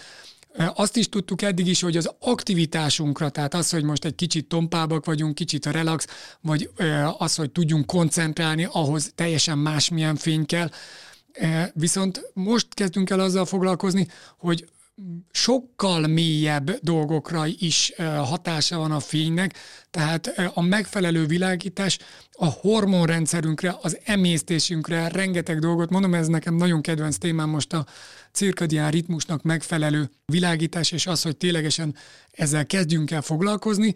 Nyilván maga az egész világ most kezdi ennek az egésznek a felszínét kapargatni, de azt már pontosan tudjuk, ugye mindannyian, akik ennek Apple termékei vannak, tudjuk, hogy ugye most már este automatikusan bekapcsolja a színszűrőt, mert hogy most már tudjuk jól, hogy az egész bioritmusunkat a cirkadián ritmuson keresztül a körülöttünk levő fénynek a kék tartománya vezérli, és addig, amíg ez a kék tartomány kellő intenzitásban jelen van a környezetünkben, addig nem indul el a melatonin termelés. A melatonin termelés 2 órával azután indul el, hogy a kék tartomány a környezetünkben eltűnik, és ezt követően fogunk tudni csak tényleg megfelelő módon aludni. Bár külső forrásból is vihetünk be melatonint. Abszolút így van, mindent meg lehet hackelni. Azért erre szokták azt mondani, hogy nyilván mindig mindent lehet pluszba tolni, de az az irány, amiről én beszélek, az jobb a természetes. Próbáljuk meg megtalálni azt, tehát az egész életünk az elmúlt 70 évben arra állt rá, hogy a tudomány mindenható, és mi mindent felülírunk, és mi kívülről mindent megoldunk. Most az elmúlt 5-10 évben egyre inkább az a fő irány, hogy kezdünk rájönni, hogy a valóságban nagyon jó, hogy a tudománnyal egyre több dolgot tudunk, viszont a valóságban a tudomány nem meggyógyít minket, hanem segít minket a gyógyulásban. Minden, amit akarunk ahhoz, hogy egy egészséges életet éljünk, ahhoz azt bennünk történik, amit tudunk segíteni, vagy hátráltatni azzal, hogy mondjuk este 4000 kelvines fényben még olvasgatok egyet, és aztán csodálkozok, hogy miért nem tudok jól aludni, csodálkozok, hogy egyébként 10 év múlva emésztési problémáim vannak. Senki nem gondolt eddig arra, hogy az, hogy nekem valamikor kialakul egy bármilyen problémám, annak lehet köze ahhoz, hogy milyen fénnyel világítunk. Úgyhogy a fénynek nagyon komoly szerepe van, és például, ha már említettem ezt a lefekvés-felkelés időszakot, ugye az is, hogy mennyire sokszerűen éri a szervezetet azt, hogy felkelünk. Ugye természetszerűleg nem az van, hogy csörög az őserdőben az óra a csimpánz mellett, hanem az van, hogy jön föl a nap és felkel. Most nyilván az van, hogy csörög az óra, mert hogy jönni kell. És erre ugye már régen is volt a Philipsnek, még a ledes korszak előtt, 15 évvel ezelőtt az egyik legnépszerűbb termékünk volt a Wake Up Light, ami egy olyan rádiós ébresztőóra volt, amelyik szép lassan elkezdett egy fényt derengeni, mondjuk 20 perc, ahogy beállítottad, 20 perc azért, hogy kelni akartál, és szép lassan emelkedett a fényszint, és akkor, amikor már kelni kellett, akkor elkezdett ilyen kis patak csobogás lenni, meg kisebb hangok, aztán, hogyha nem sikerül felkelni, akkor ugye jött a drasztikus megoldás, de alapvetően az, hogy keltsük fel a szervezetet. Tehát ez is egy nagyon fontos dolog, hogy ne sokszerűen élje át a szervezet teljesen keresztül az, hogy mindig felkelünk, és utána kávéval próbáljuk magunkat zombiból félzombivá alakítani, hanem próbáljuk a szervezet erőforrásait használni, és segítsük a szervezetet, ne lögdössük. És ugyanígy a lefekvéskor is fontos az, hogy egyrészt gyerekeknek be tudjuk állítani ezt a go-to-bedet, és akkor már a fénnyel tudjuk szocializálni arra, hogy oké, már tudat alatt tudja, hogy most van az az időszak, hogy nem pörgünk tovább, letesszük pókembert, és most már orientálódunk az ágy felé. Tehát ezeket fénnyel tudjuk segíteni, úgyhogy rengeteg lehetőség van. És mondom, a színes ledek egyébként nem rosszak, valaha én is azt mondtam, hogy azért... Ezt akartam felhozni, hogy én végighallgattam Gábornak egy sales speech-ét, és valahol a közepe felé még oda is szóltam Gábornak, hogy na, ezt meghallgatom én is, mert az volt a szituáció, hogy együtt ott is megettünk meg a Daniellának a pultjánál a milyen home info. Igen, a textil, bútorvilágítás lámpa. Igen, ott együtt állítottunk ki egymás mellett, ugye ő a Hue-t képviselte, én meg az okos otthont, amit a Daniellával együtt is ugye képviselünk, és jött egy hölgy, és akkor elkezdtél vele beszélgetni, mert valamit belekérdezett, és akkor Hát ugyanezzel az elszántsággal elkezdett beszélgetni, és egy idő után eljutottunk odáig, hogy feltetted neki a kérdést, hogy tudod, mitől leszel te boldog az okos világításoddal? Valahogy így vitted, és akkor a hölgy, na ott akkor egy ilyen olyan, hogy is mondjam, nem egy ilyen, vagy létezik olyan, hogy passzív-agresszívan kérdően nézni? El tudsz képzelni ilyet? Na, és akkor egy ilyet villantott a Gábornak, hogy mit akarsz te ezzel az egésszel és velem nekem eladni? És lenyomt egy ugyanilyen sales pitch-et, és a végén tulajdonképpen egyetértett a hölgy, aki totálisan ellene volt ennek az egész felesleges hókuszpókusznak korábban, és a Gábor ott is említette, hogy igazándiból ő ebben nem hitt régen. Megmondom őszintén, én is, amióta tényleg egyébként nem olyan régóta tudják ezek a rendszerek a cirkadián ritmust, hogy gombnyomása be legyen állítva, azóta vagyok én is abszolút híve. Nyilván eddig is ez nagyon fancy tényleg, hogy már eleve ezek a világítási képek, meg rengeteg dolog, tényleg az automatizálási lehetőségek, a geolokáció az, hogy hazamész és felkapcsolódik. A welcome fény, az egyébként az egy tényező. Ezek azért tényleg vagány dolgok. Nyilván az a értékesítői megközelítés, hogy ez milyen fontos számodra, mert hogy már felkapcsolódik, és ha tele van a kezed, akkor mennyire jobb lesz az életed, hogy nem kell küzdened a villanykapcsolóval.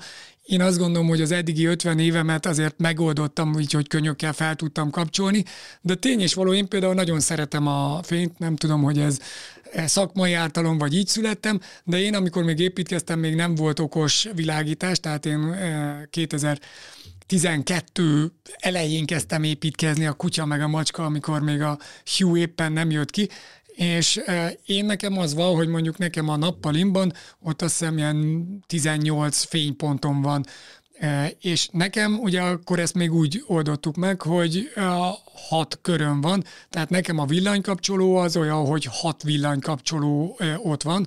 Most már 11 éve lakunk ott, feleségem is, én is, akárhányszor bemegyünk a szobába, akkor mindig diszkó van, mert hogy 12 év után mindig úgy kapcsoljuk föl azt a lámpát, amit szeretnénk, hogy ez az.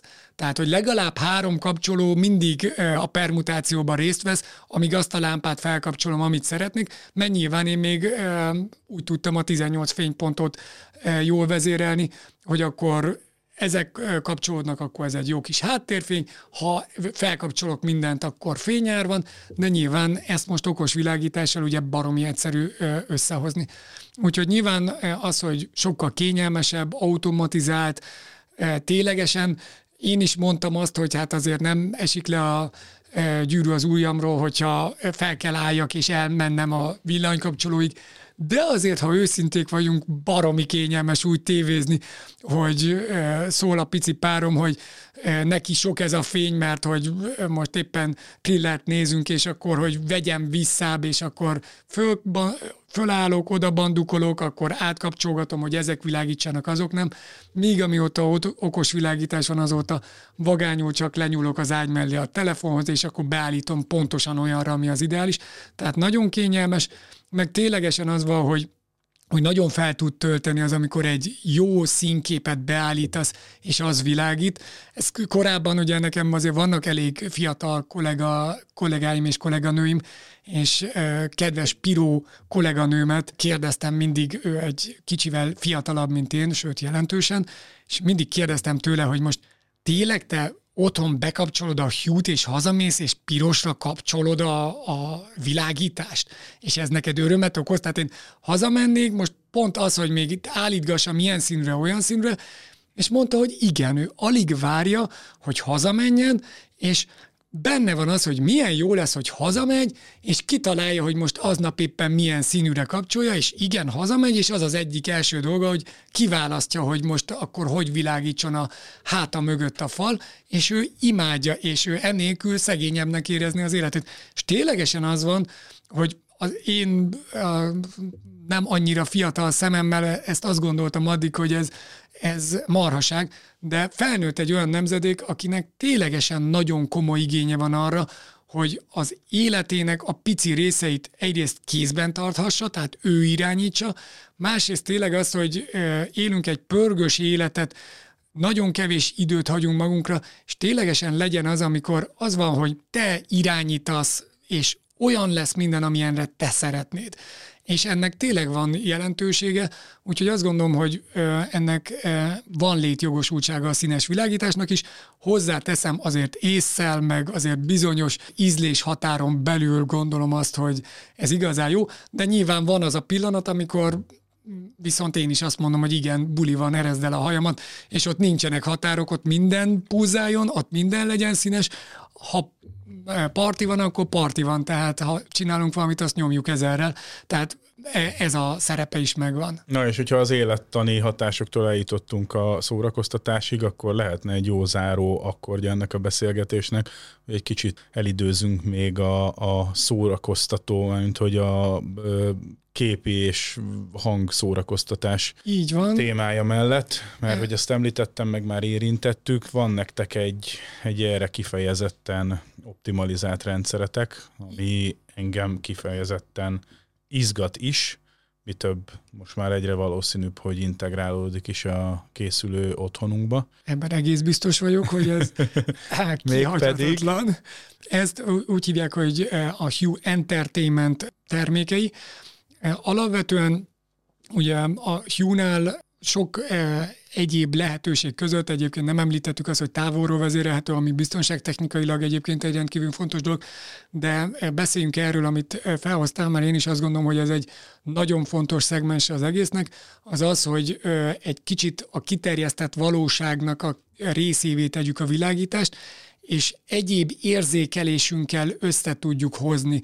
Például ilyen a hallásunk, a látásunk, a zenével például nagyon könnyű összehozni a Hue rendszert, és nem csak az van, hogy a zenével például egy Spotify-jal összeteszed, tehát nyilvánvalóan abból indulunk ki, hogy belépsz a Hue világba, azonnal függővé válsz, és több Hue terméket beteszel minden szobába, mint ahogy ezt rendesen ugye az ember megteszi, és van Hue hangulatfényed, Hue körte a régi lámpába, veszel már egy Hue állólámpát, egy sign-t, egy csodálatos gradient light-et, ami nem csak az van, hogy a színét változtatja, de dinamikus effekteket is fantasztikusan jól le tud hozni, hogy folyamatosan váltja a színét, tehát ténylegesen nagyon vagány dolgokat lehet csinálni, és ezt mondjuk zenét hallgatsz, és akkor azt mondod, hogy oké, akkor linkeljük az egészet a Spotify-hoz, és beteszed a kedvenc zenédet, akkor nem csak az van, hogy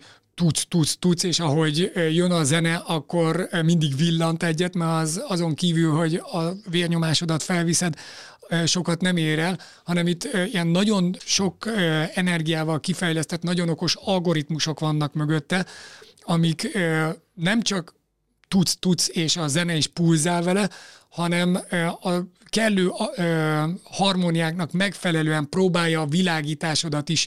Nyilván az, hogy a zenével együtt mozogjon az egész, nyilván Mozartra ez azért nem annyira passzol, de a mai zenékhez ez azért nagyon vagányá teszi. Tehát az, amikor úgy hallgat zenét, egyébként meg lehet csinálni, tehát hogyha felmentek a netre, vannak szimfonikusok is fönt, és tényleg szimfonikust ráteszel erre, és az egész szoba együtt él a zenével, ez valami fantasztikus élmény tud lenni, és annak, akinek az a zene már eleve sokat ad, az még ki tudja terjeszteni az élményt, hogy vizuálissá válik a zene, és mondom, nem csak az, hogy fölvillan, hanem tényleg a zene harmóniáit próbálja valamilyen algoritmus alapján lekövetni, de a legújabb az ténylegesen ez az entertainmentnek nevezett dolog, ez az, hogy a videó jeleket is integráljuk be ebbe az egészbe, ehhez az kell, hogy a Hue Bridge-en túl venni kell egy syncboxot, aminek az a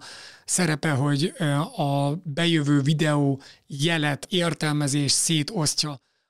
Az egésznek a lényege az az, hogy akkor, amikor tévét nézel, ugye a Philipsnek volt egy Ambilight nevezetű terméke, ami azt csinálta, hogy a Philips tévének a keretében volt egy ledsor, ami ugyanezt csinálta, hogy a bejövő videójelet megnézte, hogy a tévé képernyőn hol milyen színek vannak, és azt tette ki a peremére a tévének. Ez a entertainment, ez ugyanezt csinálja, van például akkor, hogyha egy LED szalagot, ehhez külön LED szalagot lehet venni, akkor azt a tévé hátuljára tesszük, ami nyilván a háttérfalat világítja meg, hogy az egész fal egyetlen egy hatalmas nagy térré váljon, és itt akkor az van, hogy ami zajlik a képernyőn, a színvilágban az egész faladon körbeköszön. Tehát például az van, hogy Mici Mackó cammog baloldalt az erdőben, akkor ugye ott minden zöld, ahol Mici Mackó cammog, az egész falon minden zöld. Jobb oldalt Malacka ott pancsol a vízben. Akkor az meg kék. Ott az kék. Fönt ugye süt a nap Malacka fölött, az sárga. Mici Mackó nem bír magával, beugrik a vízbe, szétfröccsen a kék, és akkor nem az van, hogy a képernyőn fröccsen csak, hanem azt látod, hogy az egész faladon megjelenik ez a színharmónia. Sőt, alapvetően, hogyha neked több hű terméked van mögötted is egy hangulatfény, egy ilyen lámpa, olyan lámpa, ez az egész körbeülel, és ez az egész egyetlen egy hatalmas élményé válik. Tehát, az nagyon menő. Az nagyon menő, tehát nem egy olcsó mulatság, mondhatni kifejezetten drága. Azok, akik viszont úgy egyszer úgy megnézték, meg átélték, hogy ennek milyen élményt tud nyújtani, főleg, hogyha gyerkőc is látja az ilyet, akkor az ember azt mondja, hogy igen, hogyha házi mozit akarok nézni, vagy egyébként videójátékban külön jöttek ki videójátékhoz is ugyanilyen letszagok, például lévő, hogy a gémerek szeretnek ugye 3 monitoron, külön van gémereknek ilyen 3 monitorra való letszalag, mert most már hallottam olyat is, hogy vannak olyan videójátékok, amit ha rendesen akarsz játszani, akkor kell, hogy legyen, nyilván egy rendes gamernek ugye van pár hű terméke, mert természetes, és kell is, hogy legyen, mert például, ha sose láttam még ezt a játékot, de hallottam, hogy van olyan, hogy például ahhoz, hogy eredményesen végig tudjál menni a 270. levelen, ahhoz azért kell neked mindenféleképpen egy hű termék, mert ugye betárazol a nem tudom milyen gránátból, te dobálod a gránátot, ugye a zombik dobálják rád a gránátokat, de vannak ilyen időzítős gránátok, és már annyi minden megjelenik a képernyőn, hogy nem mindent tudnak jól megjeleníteni, és például ha rád dobnak egy időzítős gránátot, ami csak 1 perc múlva robban fel, akkor nyilván játék közben nem nézegeted az idődet, viszont a játékba bele van integrálva, hogy mondjuk 5 másodperccel a robbanás előtt elkezd pirosan villogni az egész szobát, hogy tudjad, hogy át kell menni egy másik szobába, mert robbanás lesz. Ha nincs hűlámpád, ott halsz meg. Úgyhogy... Hát ez egy nyomósér. Úgyhogy hűlámpa az az élethez, úgy érzem, hogy... Gránátosok figyelem. Elengedhetetlen, hogy életben maradj. Úgyhogy hát nyilván a gamereknél én azt gondolom tényleg viccet félretéve ott tényleg egy kicsit ilyen beszűkültebb tér van, és az, hogy ezt viszont teljes egészében körbeöleljen, ott az, hogyha ezt színekkel, fényekkel meg tudod oldani, az azért nagyon feldobja, de mondom, egy sima házimozizásnak az élményét is nagyon fel tudja pörketni. Nehéz lesz ezt átadni majd szavakba, de azért azt megígérem, hogy mi most el fogunk menni a közeljövőbe ezt megtekinteni, egy demo környezetbe, és akkor fogunk erről beszélni, illetve hogyha ez integrálódik néhány hónap múlva az otthonunkba, akkor pedig videós formában erről be fogunk számolni. Nagyon kíváncsi vagyok már most rá. Mi is. Masszív adás lett. Igen. Óriási volt hallgatni az, hogy mennyire felvillanyoz téged az, amivel foglalkozol. De gondolom titeket is. Persze. De mi pártatlannak kell, hogy maradjunk ebben. De egyébként igen, zárójelbe jegyzem meg, hogy teljes mértékben, de hát én már részben elköteleződtem, sőt majdnem, hogy egészben a saját otthonom világítása kapcsán, és egyébként a Kálmán Gergő meg már ennél sokkal korábban elköteleződött, mert úgy emlékszem, hogy a te háztartásod világítási rendszerének az is Philips jelentős alapú. Része az Philips alapú. Úgyhogy nem is nagyon kellett minket meggyőzni, inkább akár erre építve is próbáljuk mi átadni a hallgatóinknak azt, hogyha úgy döntenek, hogy a Philips megoldásai mellett teszik le a voksukat, akkor az milyen kifejezett előnyökkel tud járni bármi máshoz képest, ami jelenleg a piacon van.